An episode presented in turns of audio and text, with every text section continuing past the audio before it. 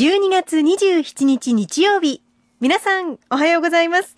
毎日放送アナウンサーの上田悦子です。毎週日曜日のこの時間は、皆さんと一緒に万葉の世界を楽しんでいきたいと思います。私たちに万葉時代のちょっぴりいい話を聞かせてくださいますのは、奈良大学教授の上野誠先生です。先生おはようございます。おはようございます。今年も今日を入れて、あと、1、2、3、4、5日にになりましたね。そうですね、ええ。もう本当にですね、この時期になるとですね、はい。あれしてなかった、これしてなかった、どうしようっていう、ね。なんだか焦りますよね。うん来年になってやればいいことでも、うんなんかこう区切りがつくと、はい。あと5日でやっちゃわなきゃっていうね、焦りが出てきます。まあ、それは、その、生活に節目があるということだから、えええー良いと考えるのか。はい。うん、それともね、時間に縛られた生き方だと考えるか。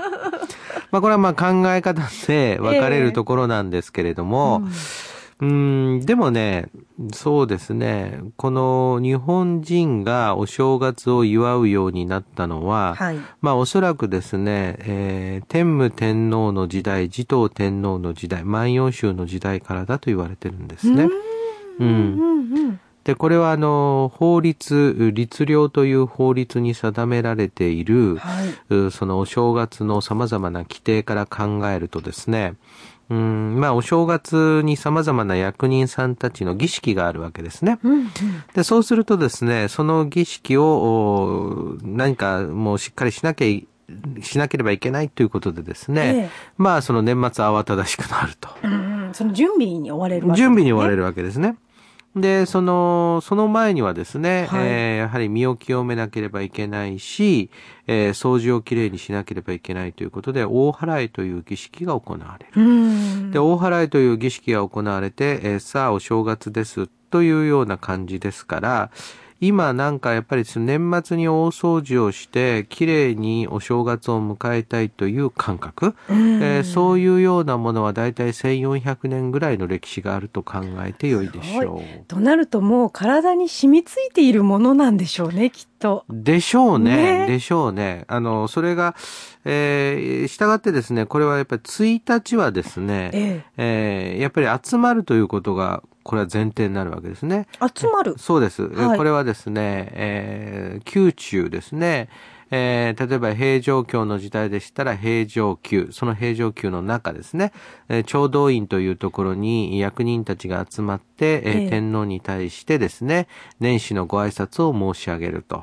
これがまあ、あの、年始のお儀式なんですけれどももう役人。たちみんなが集まるんですか、はい。長賀って言うんですけれどもね。で、そういうようなその儀式をこう行うということで、で、今度地方に行きますとね、はい。えー地方の国庁に集まって、えーそしてですね、国の神に対してですね、えーおめでとうございますというようなことを言うとうんいう、ただしですね、まあそれだけではないんですね。え当然ですね、その後にお食事が出まして、はいお酒が出まして、うんまあそれはまあ楽しみと。えええそういうことに、あまあ、なってるわけですね。おですから、せち料理みたいなものがあったんですか？そうですね。おーこれがその、せちへの時に食べる料理が、はい。えーまあ、せちへの料理がおせちなんですね。ほどせちへっていうのは、まあ、節会と書きますね。ええ節は節という字に、えーその、会うという字で、節会と書くんですが、はいまあ、これ、せちへと読むんですが、せちへに食べるのがおせち料理。だからこれはもう大切なこう儀式をこう行うわけですよね。ええうん。どんなものだったんでしょうね。黒豆があったのか、数の子はなかったでしょうけど。そうか。ねあのね、そうね。多分ね、はいお餅とかはあったと思いますよね。うん、そういうのはですね、えー多分古いものに属するのではないかと思いますがう、ん。ん、まあ、中心はですね、はい。うん、まあその土地の料理、その土地で取れるものということなんでですが、すね。その土地で取れるものを、セチエが終わるときに、はい。えーごった煮にして食べると、いろんなものが、お供えが余るわけですよね。ええでそれをそのごった煮にして食べるのがお雑煮ですからね。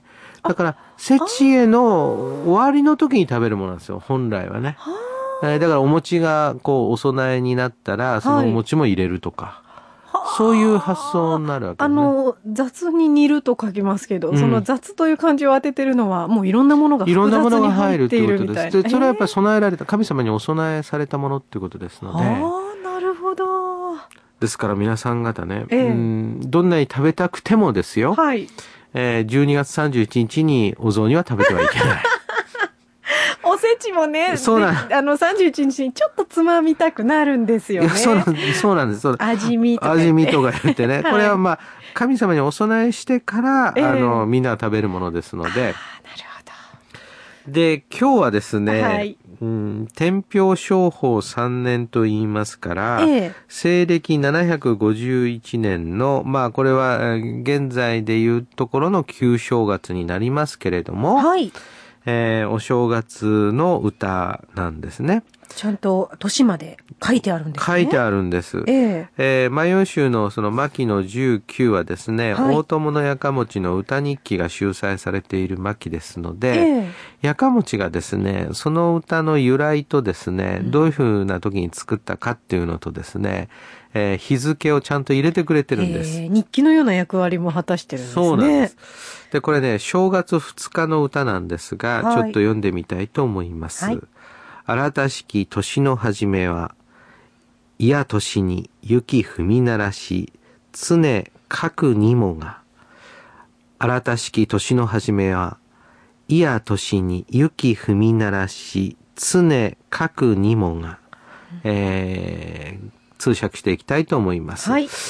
新しきと言いたいとこなんですが、古代では新たしきなんですね。新たしき、新たしき年の始めになんです。これひっくり返っちゃったんです。へえ、なんでなんでしょうね。うん、これいろんな説があるんですけれども、ええ奈良時代は新たしきなんです。平安時代になるとまあ新しいでいいんですが、えー、新たしき年の始め、新しい年の始めは、いや、年にっていうわけですから、まあ、毎年毎年ぐらいの感じなんですが、はい。雪踏み鳴らしとこういうふうにこう書いてあるわけですけれどもね。ええこれあの、うーん、この土地はですね、この歌が歌われた土地はですね、はい。現在の富山県越中なんですよね。雪深いところ、雪深いところ。。そうするとお正月にですね、まあ何かその会をやろうと思うとですよ、はい。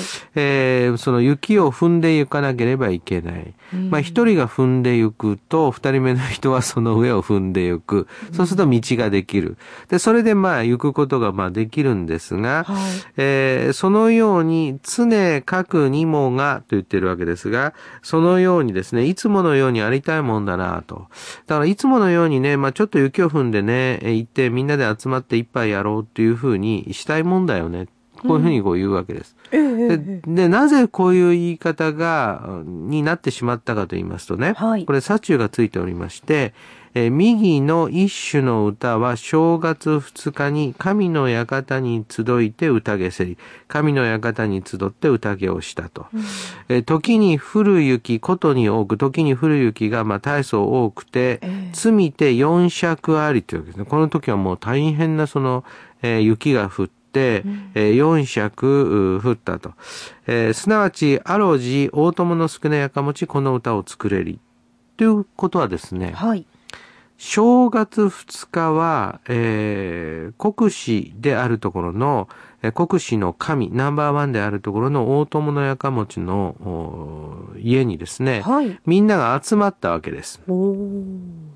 そうするとですね、えええー雪がまあ4尺も降ってはい来るのが大変な時に、まあみんなが集まってきてくれた。うん。その集まってきてくれた、もうこんな雪深い日にようこそ来てくださいましたねっていう気持ちを込めて、まあ新しい年の初めには年ごとに、まあ雪をこういうふうに踏んでね、踏み鳴らしてね、まあいつものようにこうありたいもんだけれども、今年は4尺あったから大変でしたね、ぐらいの。はそういう気持ちでまあ歌うわけですね。4尺っていうと1メートルを越しますよね。腰ますね。ね従ってですね、まあ、あの、腰まである、胸まであるような雪を、ええだからこう、いつものように踏んでいくっていう感じじゃなくて、もう雪の中をかき分けてっていう感じになるんです埋もよ。れちゃいそうなくらいですもんね。それでもですえね、えまあ、二日の日はですね、やかもちのお家に集まったと。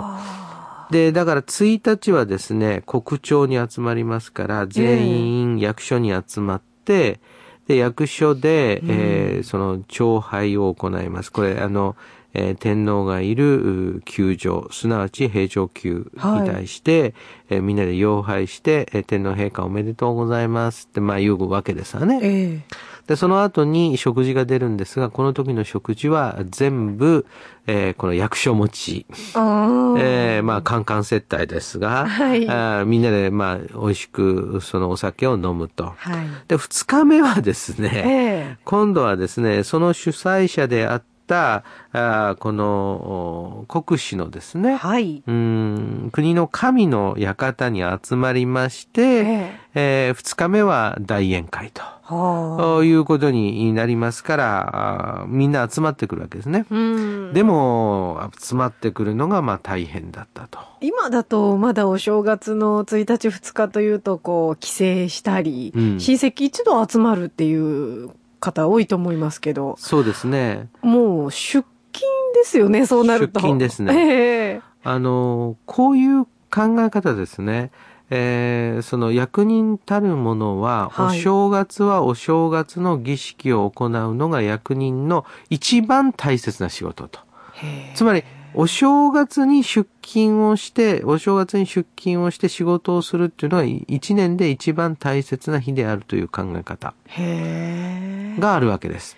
はいで、その日にこう集まるということで、あの、そうですね、まあ具体的な研究室の名前は言いませんが、はい。あの人文科学なので非常に大きな、うん役割を持っている伝統のある研究室ではですね、ええ。まあ大体昭和の40年代ぐらいまでお正月の午前中にですね、あの研究室に全員集合して、これはもう OB から大学生まで、うん。大学院生みんな集合して、ええ。これで、えーほんのちょっとお酒をいただいて、はい。えー、三三五五流れると。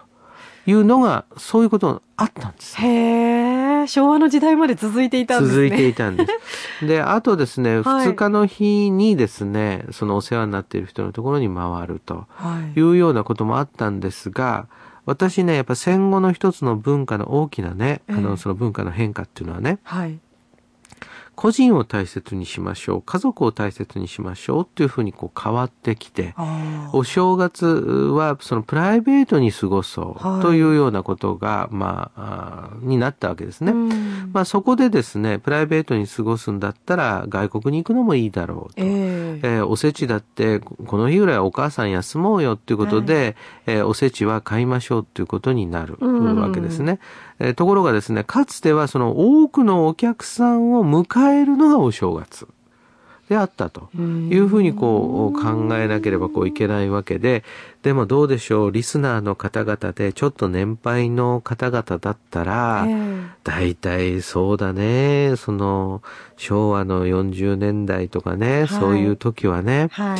えーもうそう12月ぐらいからね、もう半ばぐらいからね、おせちの準備始めて、で、それがもうね、何十人ってお客さんが来てもね、はいえー出せるようにって準備をしてた、そういうのが懐かしいという方もいらっしゃると思いますね。私も祖母が7人兄弟だったので、あの、その孫の代までみんな集まるっていうのが大体1月2日の過ごし方だったんですよね。はいはい。そういう時の、まあ私の祖母もそうですし、母親も、で、その兄弟たちも、みんなあの、女性たちは座ってる間もないくらい、そうそう。ずっと動き回ってて大変そうだなとは思ってましたね、子供心に。あの、やっぱり世の中ですね、ええ徐々にそのみんながその力を合わせて協力しなくても、はいい、ろんなことがこうできるようになってきたわけですね。今お店も開いてますしね。そうなんです。1月の1そうなんです日から。